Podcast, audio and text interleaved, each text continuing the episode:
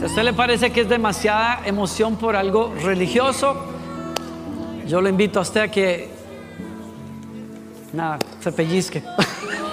Porque es, es, si alguna, si algún nombre merece estas aclamaciones, es el nombre que es, que estamos adorando hoy.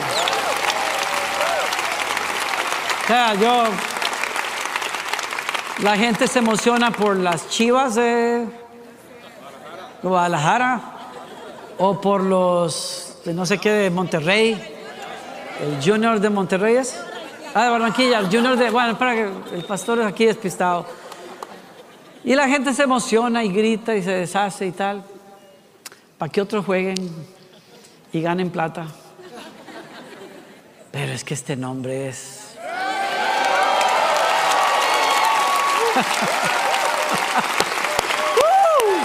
¡Sí, señor!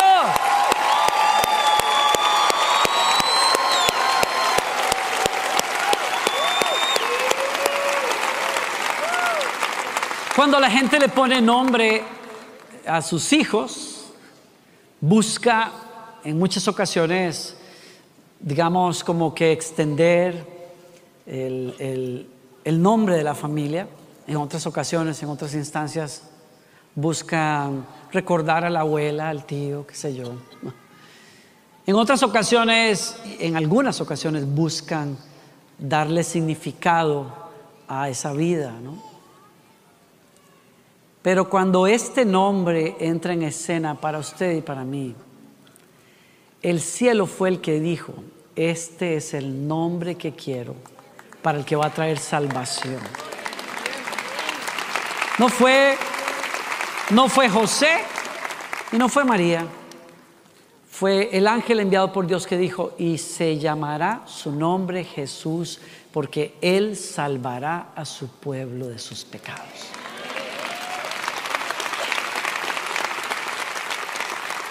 Sé que ustedes acaban de sentarse, pero los invito a que se pongan de pie y lean esto conmigo, abriendo sus Biblias en Lucas capítulo 1, verso 30. ¿Están bien? ¿Están contentos? Oigan, denles un buen aplauso a los que están por, por, bueno, por internet y por televisión también. Pónganos ahí en el chat de dónde nos está mirando, porque usted es parte de esta familia. ¿Sí? Lucas 1:30, no tengas miedo María. Dios te ha concedido su favor, le dijo el ángel quedarás encinta y darás a luz un hijo y le pondrás por nombre Jesús. Y cuando José está luchando con la idea de dejar a María porque no entiende el rollo, no entiende qué fue lo que pasó aquí, el ángel del Señor entonces le habla a José y le dice, ella, no, tenga, no tengas miedo de recibirla a María como tu esposa, porque lo que tiene en el vientre es obra del Espíritu Santo dará, dará a luz un hijo, Mateo 1:21, dará a luz un hijo y le pondrás por nombre Jesús, porque él salvará a su pueblo de sus pecados. Estamos hablando del único ser humano que existió antes de haber nacido acá. Yo sé, yo sé que usted escuchará muchos rollos y muchas ideas de unas vidas anteriores y que, qué sé yo, que que al más sortudo, pues antes le tocó ser, no sé, elefante y ahora le tocó ser ser humano, no sé. Pero dejémonos de, ideas místicas que no tienen ninguna, ninguna fuente certera. Lo, que, lo único, lo que tenemos claro nosotros es que el único ser humano que existió antes de nacer en la tierra se llama Jesucristo. Por lo tanto, su nacimiento y su nombre son únicos. Es único en su esencia, en su obra y en su nombre. El único que puede, que venía del cielo se llama Jesús y el único que puede llevarnos al cielo se llama Jesús. Por eso estamos adorándole así hoy. Por eso le estamos cantando así. Tome su asiento, por favor. Hoy a las cuatro comenzamos un, un curso que me tiene muy emocionado una clase, una charla, que lo quiero invitar a que se, se una y la busque. Se llama Vida Devocional. Y vamos a enseñarte por cuatro domingos, creo, más o menos, cómo puedes estudiar, entender y estudiar mejor la Biblia por ti mismo. Yo creo que el fundamento para que una persona pueda sostenerse en la fe tiene que ver con establecer una vida devocional diaria con Dios. Hay muchas personas que pasan por una iglesia, tienen una experiencia espiritual y se van y se olvidan al poco tiempo. Muchos, muchos. Aquellos que van a permanecer y dar fruto echan raíces. Y la manera en que uno echa raíces es aprendiendo a amar, a estudiar la palabra del Señor. Te vamos a dar varias técnicas acerca de cómo se estudia la Biblia. La pastora Vivi va a estar allí. Creo que tú vas a ser la única conferencia. ¿No? ¿Hay varios? Bueno, hay varios también. A mí me gusta mucho cómo ella enseña esos temas. En fin, y los demás van a estar muy buenos también, creo. No sé quiénes serán. Pero, pero ella es una excelente maestra y ella va a estar dándote ejercicios para que tú mismo puedas perder el miedo, no el respeto, el miedo de acercarte a la Biblia y entenderla mejor. Y la segunda cosa, vamos a enseñarte a orar, a adorar, cómo hablar con Dios diariamente. Muy importante. Cuatro de la tarde eh, vamos a estar en, el, en la capilla, ¿será? En el cuarto piso. Ok. Y también no quiero olvidar que el próximo domingo el pastor Tales va a estar predicando acá. No se pierda, tráigase a alguien, invite a alguien. Jesucristo, Jesucristo es el nombre que Dios escoge para su Hijo porque en ese nombre marcó su destino, marcó cuál es la tarea que Él tiene, qué trae Él. Fue como cuando Victoria iba a nacer, por ejemplo, no sabíamos qué nombre ponerle. Eso es lo que nos pasa a muchos. Y la gente compra hasta libros para estudiar nombres y todo. ¡Wow! ¡Qué increíble! Nosotros nunca compramos un libro así, ¿verdad? Creo, ¿no? Pero venían muchas ideas de cómo se podía llamar y qué sé yo. Y un día estábamos viendo una película tremenda, por cierto, bases históricas acerca de, la reina de Inglaterra y, y, en particular de la reina Victoria. Cuando la película iba a terminar, que por cierto es impresionante la historia, mi esposa está así bañada en lágrimas, se voltea y me dice, yo quiero que se llame Victoria. yo, claro, mi amor, como tú quieras. O sea, yo, yo no había visto a, Gloriana así, se me olvidó por un instante que estaba embarazada y qué, sé yo, pero, pero yo donde vi aquel, aquel mar de lágrimas, yo dije, se llamará Victoria. Como tú digas, claro, o sea, no hay, no hay nada que hacer. Y Victoria se llamó, ¿no? Y yo, pues, eh, bueno, y que le pongan Cristina como mi mamá, le ponemos Cristina, está bien. Y que le quedó un nombre muy lindo, ¿no? Pero, pero nos dimos cuenta que al hacerlo, buscábamos que su nombre tuviera un significado para ella, que tuviera que ver con lo que ella tiene que hacer en la vida. Y desde, desde, que nació, ella, como ustedes sabrán, nació prematura, porque aquí su amigo pues puso a, su esposa embarazada en un baño, en una tina con agua caliente y sales de no sé qué, y bueno, como que le provoqué que se viniera más rápido la bebé. Yo no lo sabía en el momento. Nació así, sin esperarla, pero cuando las enfermeras me recibieron en la, salita de cuidados donde ella estaba. Lo primero que nos dijeron fue, esta niña es una peleadora, es una brava, con razón se llama Victoria. Yo creo que el Señor le va a dar grandes victorias en la vida y ella va a tener éxito en todo lo que ella haga en el nombre del Señor. Claro, el deseo noble de los papás es una cosa, pero otra cosa es cuando el cielo dice, así se va a llamar este, este enviado de Dios. No es cualquiera, es marcado por el cielo porque solo Él podía darnos salvación. Y claro, cuando la Escritura nos dice a nosotros de qué tiene, con qué tiene que ver Jesús, dice, Dios de tal manera amó al mundo que nos dio a su Hijo unigénito para que todo aquel que en Él crea no se pierda, sino que tenga que vida eterna. El único que puede dar vida eterna se llama Jesucristo, nuestro Salvador, nuestro Señor. ¿De dónde viene ese nombre? ¿De dónde, ¿De dónde sale el nombre de Jesús? Bueno, el nombre Jesús es una forma griega. Acuérdense ustedes que el Nuevo Testamento no fue escrito en hebreo como el Antiguo Testamento, fue escrito en griego. Y la forma Jesús es una forma griega de un nombre que los hebreos conocían. ¿Sí? Que algunos de ustedes lo han escuchado. Josué o Yeshua o Yehoshua. Yeshua quiere decir en griego Jesús. En hebreos la traducción sería Josué. Viene de ahí. Y yo quiero invitarte a que peces consideres. Algunos de ustedes tienen Biblia en la mano hoy, tienen su Biblia por ahí, pueden tomar nota. Yo quiero que tomen nota de algunos versos que vamos a ver hoy, porque yo quiero que usted y yo echemos raíces en lo que el nombre de Jesús es y lo que el nombre de Jesús puede hacer. ¿Qué tiene el nombre de Jesús? Bueno, Jesús o Josué viene de un personaje en el Antiguo Testamento que precisamente se llama Josué y que es el asistente de Moisés, el que recibe la ley y la persona que finalmente introduce a Israel en la tierra prometida. Y Josué siendo muy joven, siendo asistente de Moisés, es llamado por él para ayudarlo y eventualmente, como ya lo dije, toma la dirección de conquistar la tierra prometida. ¿Saben? En, Números capítulo 13, tomen nota, verso 16, dice, así llamaban a los hombres a quienes Moisés envió a reconocer la tierra, pero a Oseas, y ese es el nombre original de Josué, Oseas, hijo de Nun, Moisés lo llamó Josué. Yo creo que fue una cuestión divina, una de esas cosas que algunos sería bueno hacer de vez en cuando. Usted sabe, cuando usted tiene un, nombre así como Aniceto, por ejemplo, o sea, hay, que cambiar esos nombres. O sea, si usted se llama Aniceto, yo no lo conozco a usted, ¿ok? Yo no tengo nada contra usted. Fue un nombre que se me ocurrió, ¿no?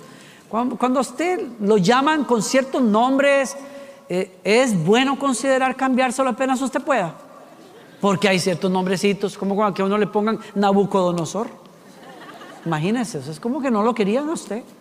Usted dirá, no, pero es un nombre de realeza, sí, pero el tipo terminó de burro ahí comiendo zacate. No, no, no. Usted póngale un nombre que valga la pena a sus hijos. Yo no voy a entrar en más ejemplos para no ofender a nadie, pero vale la pena. Lo que Moisés hizo, yo no entiendo por qué Moisés lo hizo, porque Oseas quiere decir salvación, es un buen nombre. Pero cuando Moisés lo llama a conquistar la tierra prometida, le dice, no, te vas a llamar Josué, que quiere decir Jehová es nuestra salvación. ¡Wow! Casi nada de nombre. No sabía Moisés que Josué era el único de varios espías, de dos espías, se iba a ser el único junto con Caleb, que iba a traer buenas noticias a Israel y le iba a decir al pueblo, ¿saben qué? Sí es un reto grandísimo, pero Dios ha dicho que nos va a guardar y nos va a dar esta tierra y yo lo creo. Y Caleb dijo amén, yo también, los únicos dos. Y la persona que finalmente tomó la responsabilidad y el llamado de Dios para entrar, pelear en la tierra prometida y llevarlos a su destino en Dios fue Josué.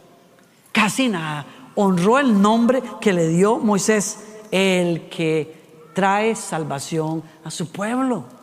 Tomen nota, Hebreos capítulo 4, verso 8. Según el libro de Hebreos, aunque Josué llevó a Israel a la tierra prometida, Josué nunca logró que realmente entraran en el descanso espiritual.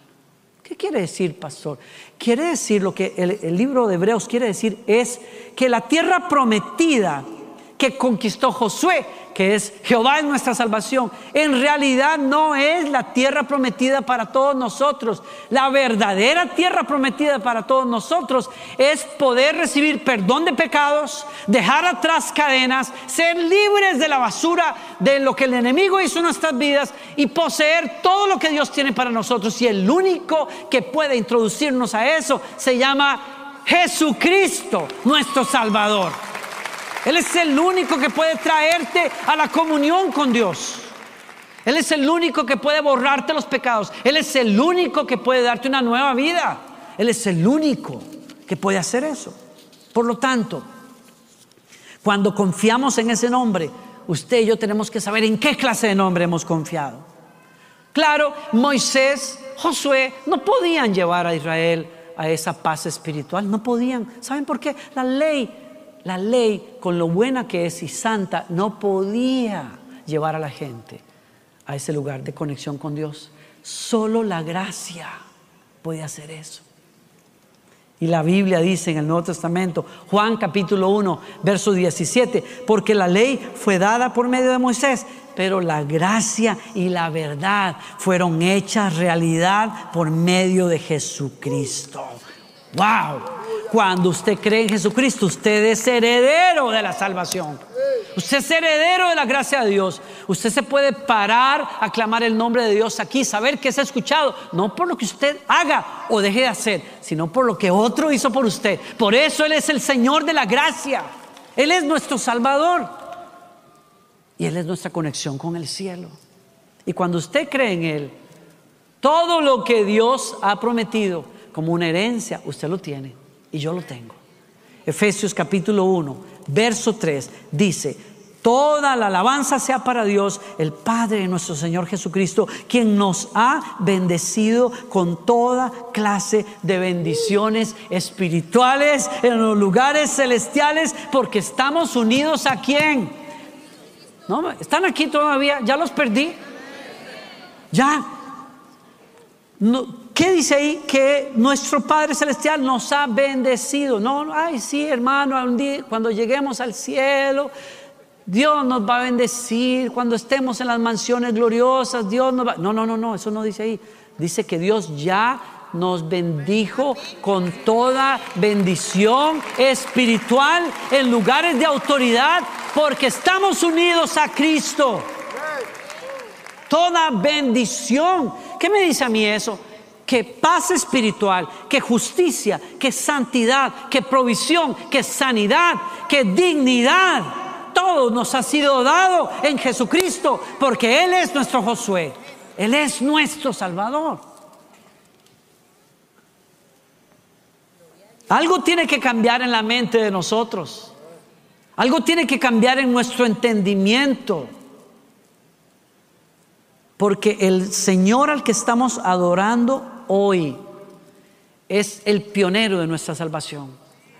Y lo que Él ganó, lo ganó con sangre y con el poder de la resurrección. Y yo digo, si Él ganó una herencia espiritual para ti, ¿qué haces tú sentadote, resignado con lo que el diablo quiere hacer contigo cuando tú puedes levantarte y decir, no Señor, yo voy a correr detrás de todo lo que a Jesús le costó su sangre, donde quiera que hoy estés?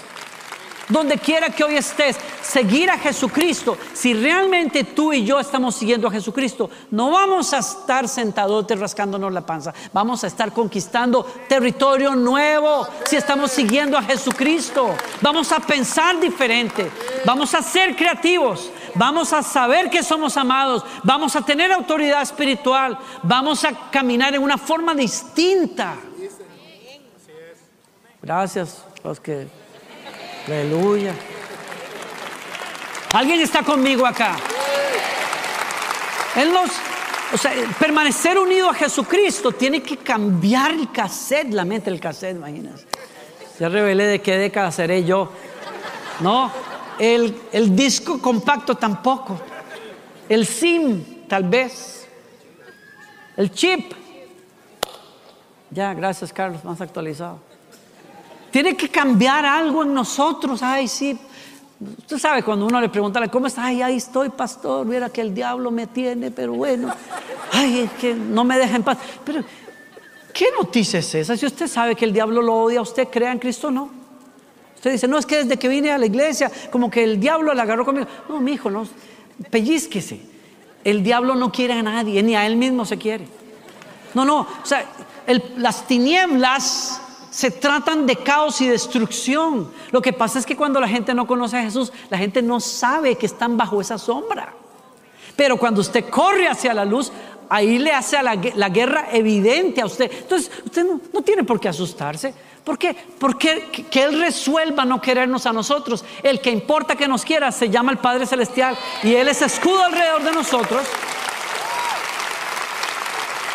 Hay gente que dice, ay, no sé, es que me metí con Dios y ahora como que siento que, no, Señor, métase con Dios porque usted no tiene otra para dónde agarrar. Métase con Dios porque entonces usted está bajo la sombra del Altísimo. Métase con Dios porque usted tiene armas espirituales para hacerle frente a lo que sea. Métase con Dios porque Dios tiene un buen destino para usted. Entonces la gente la gente oye tal vez o ve a un cristiano que antes estaba revolcándose en basura y en adicciones y en drogas y en pobreza y de pronto lo ve bien vestido y bien peinadito y, que compró su carrito y que compró su casita y que se graduó en la universidad y todo dice, ay, sí, ya se hizo los ricachones. Ubíquese. ¿Qué quiere usted? Que la persona, que las personas creen en Cristo y se vuelvan más miserables que como estaban antes. Entonces, ¿cuál sería el sentido? ¿Qué sentido tendría? Yo creo que una persona, una persona que busca algo bueno va a crecer. Antes decía, no, estamos bien así porque mi familia siempre hemos sido así. Todos hemos sido, nadie ha ido al colegio, nadie fue a la universidad. Y vamos, pues, como, la vida nos lleve. No, no, Señor, póngase las pilas. No, no, usted es un hijo de Dios, usted es una hija de Dios. Estudie, prepárese, invierta, crezca, prospere. Haga, sea una persona de influencia. ¿Por qué? Porque nada menos ni nada más que decimos que creemos en el nombre de Jesús en nuestro Salvador? Casi nada. Busque esa herencia espiritual, porque es para usted, es para ti. Sí, ay sí, pastor, yo sé que cuando llegue al cielo, ubíquese. Eso comienza ya y ahora. Ahora comienza.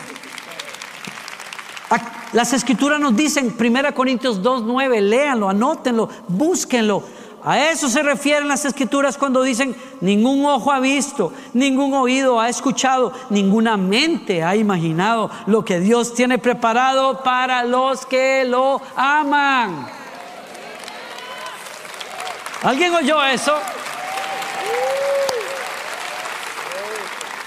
Si usted ama el nombre de Jesús, si tú confiesas el nombre de Jesús, si tú dices yo soy yo estoy apegado al nombre de Jesús, entonces deja que ese nombre te empuje hacia arriba, te empuje hacia adelante, te invite a nuevas relaciones. ¿Están conmigo, coro? ¿Tiene sentido esto, sí o no? Ustedes son herederos de salvación, herederos de vida eterna, herederos de la gracia del Señor. Hay que armarnos de esto. Hay que creerlo. Me encanta entonces lo que dice el pastor, este pastor de Chicago, Wearsby, apellido Wearsby, que dice, grandes nombres van y vienen, pero el nombre de Jesús permanece. El enemigo todavía lo odia, el mundo se le opone, pero Dios aún ahora lo bendice y nosotros todavía podemos reclamar ese nombre. En el nombre de Jesús esa es la clave que abre la puerta de la oración y el tesoro de la gracia de Dios. Es el arma que derrota al enemigo y la motivación que mueve nuestro sacrificio y nuestro servicio. Es el nombre que provoca que nuestros corazones se regocijen y que nuestros labios canten su alabanza. Me encanta eso. Me encanta. Yo tengo una invitación para ti. Número uno, ora entonces en el nombre de Jesús. Ora en el nombre de Jesús. Porque Jesús dijo, Juan capítulo 14, si me pedís algo en mi nombre, yo lo haré. Wow. Yo pensé que había más gente leyendo eso hoy. Si piden algo en mi nombre, yo lo haré. Wow. Yo digo, si nosotros, wow, si nosotros creyéramos esto que estamos leyendo aquí, oraríamos más. Oraríamos más, en vez de usted estarse rascando la cabeza, ¿qué voy a hacer y cómo hago? Ore y pida en el nombre de Jesús. Si usted ve en su casa situaciones y retos, ore en el nombre de Jesús. Si alguien le está haciendo guerra en el trabajo, ore en el nombre de Jesús.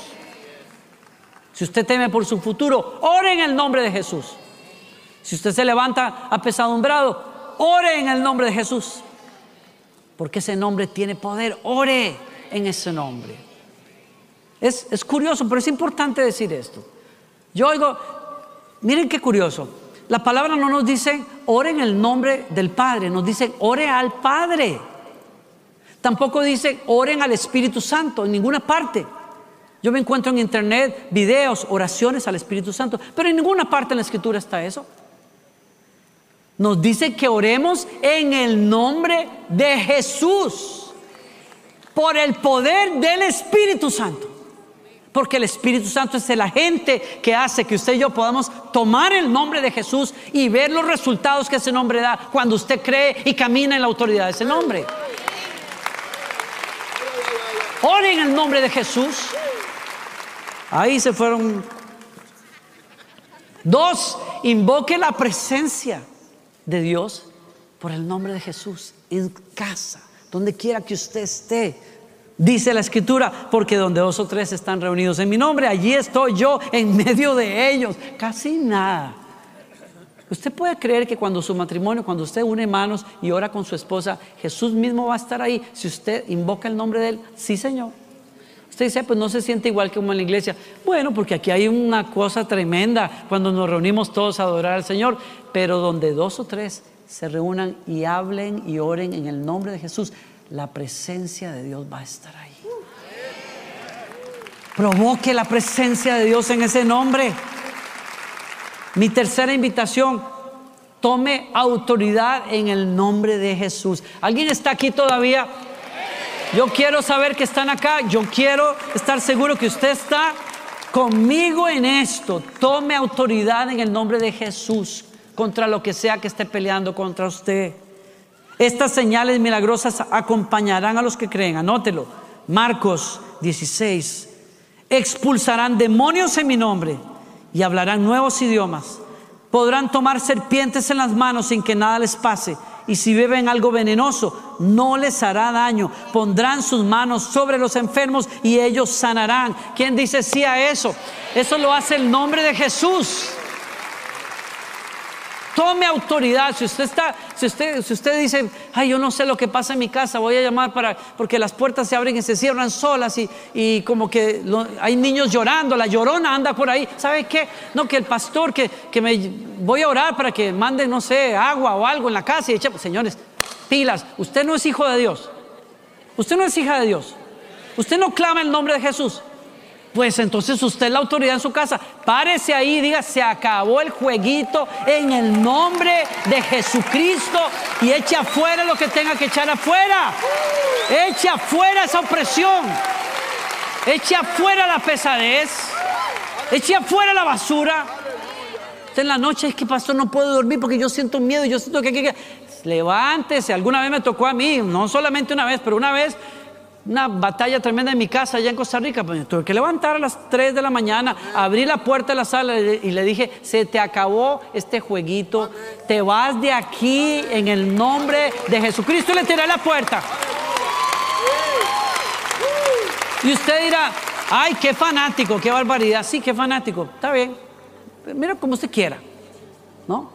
Pero a mí me ayudó a hacerlo físicamente para entender lo que estaba pasando espiritualmente hablando. ¿Ah? Ustedes dirán, que no hay que agarrar las cosas tan en serio. Ah, sí.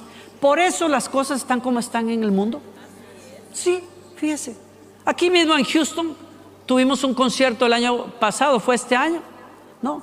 Un grupo que los, nuestros chicos, parece que es, nuestros chicos no, gracias a Dios, pero los chicos oyen y qué sé yo. La entrada al concierto era una boca de una, una, una calavera, un, con la gente yéndose directo al infierno. Ustedes saben la estampida de gente que se provocó.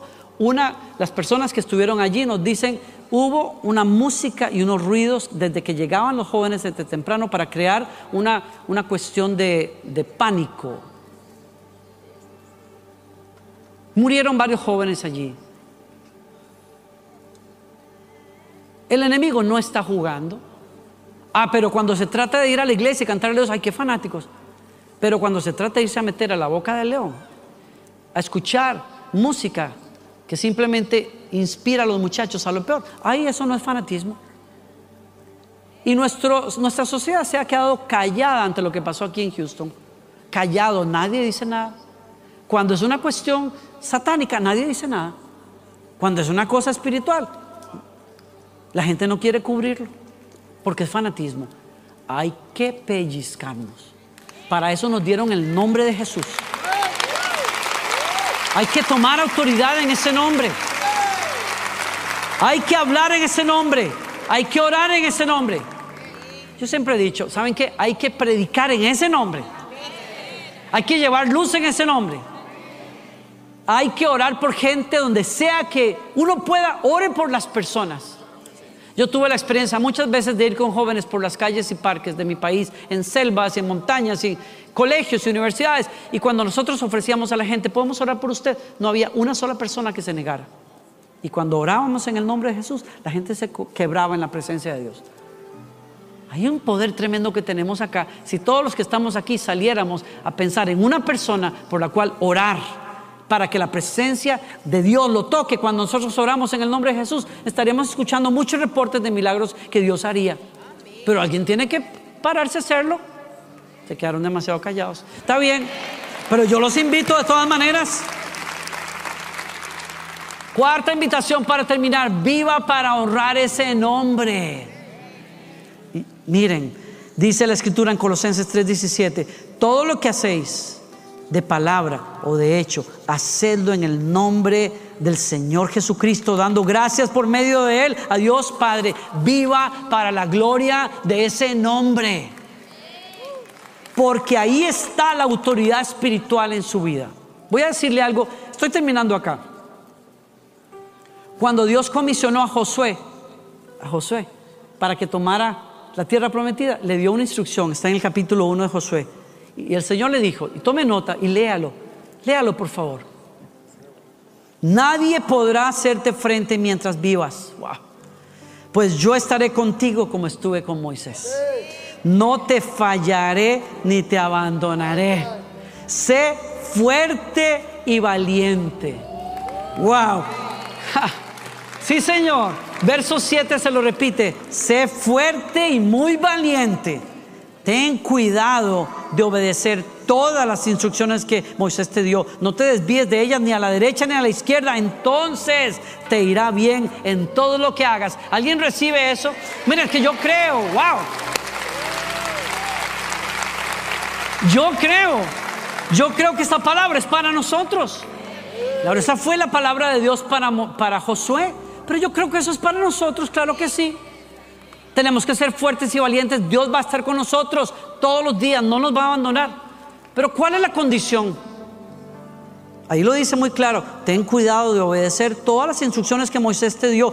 No te desvíes de ellas ni a la derecha ni a la izquierda. Entonces te irá bien en todo lo que hagas.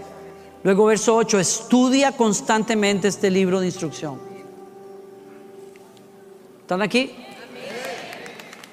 Estudia constantemente. Medita en él de día y de noche para asegurarte de obedecer todo lo que está allí escrito. Solamente, oigan, solamente entonces prosperarás y te irá bien en todo lo que hagas.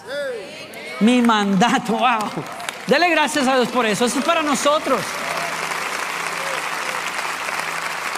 Mi mandato, por tanto, es ser fuerte y valiente no tengas miedo ni desmayes porque el Señor tu Dios está contigo donde quiera que vayas. Esa fue la instrucción para Josué, pero esa es la bendición de nuestro Josué para nosotros. Estaré contigo y no te dejaré. Vas a ser fuerte y valiente, pero tienes que conectar tu devoción al nombre de Jesús con la obediencia a su palabra. Porque, miren, cualquiera puede decir el nombre de Jesús. En las películas que usted y yo podamos ver el día de hoy, los actores de este país constantemente maldicen usando el nombre de Jesús. Yo no puedo creer, yo no puedo creer, yo, he dejado de ver muchas cuestiones que antes podía ver, porque yo, yo, no puedo aceptar que las personas estén usando la palabra F pegada al nombre de Jesús. Yo no puedo aceptar eso. Y lo hemos aceptado, nos hemos quedado queditos. Ya quisiera que estos actores hicieran lo mismo con otra gran religión del mundo, a ver cómo les va porque no les durarían las películas mucho rato. Pero ahí estamos los cristianos consumiendo las películas y dicen, bueno, bueno, es una maldición. No, señores, ese es otro tema. Pero cuando nosotros queremos usar el nombre de Jesús para orar y para liberar a las personas, necesitamos saber una cosa, ese nombre tiene autoridad en aquellos que obedecen la palabra del Señor. Y entonces, cuando esas personas oran en el nombre de Jesús, como, lo ha, como me cuenta mi suegra que lo ha hecho, cuando ella oró en el nombre de Jesús contra ese torbellino que venía a destruir Barranquilla, se deshizo. Cuando usted ora en el nombre de Jesús por alguien enfermo, el Señor lo sana. Cuando usted ora por provisión, la provisión de Dios viene. ¿Por qué? Porque usted está viviendo observando lo que Dios dice. Y entonces el nombre de Jesús es poder en tus labios y en tu oración. ¿Alguien está aquí conmigo? No estamos jugando. Yo, yo te quiero invitar a que vivas para ese nombre, abraces ese nombre, creas en ese nombre, adores en ese nombre, prediques en ese nombre. Porque ese es el nombre que tiene toda autoridad. La escritura nos dice en Filipenses que porque Él estuvo dispuesto a bajar del cielo y hacerse un esclavo entre nosotros, porque Él estuvo dispuesto a morir en la cruz por nosotros, Dios lo exaltó hasta lo sumo y le dio un nombre que es sobre todo nombre.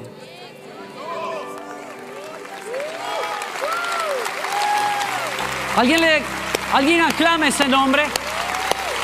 Vamos. Dele gloria a ese nombre. Dele gloria a ese nombre. Sí, Señor.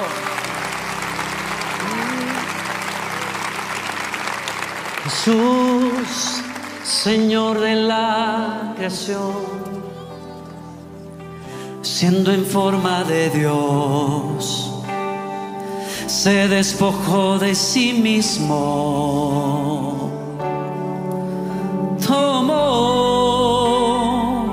La semejanza de hombre y siendo puro y sin mancha entre nosotros vivió, dice Filipenses, y asimismo se humilló, tomando forma de siervo, hasta su vida entregar, y en una cruz terminar. Mas Dios a lo sumo lo exaltó y su nombre engrandeció para que ante su autoridad toda rodilla se doble y toda lengua confiese que Jesús es el Señor. ¿Alguien lo dice? Más Dios, más Dios a lo sumo lo exaltó y su nombre engrandeció para que ante su autoridad toda rodilla se doble confiese que Jesús es el Señor, es Señor, es Señor,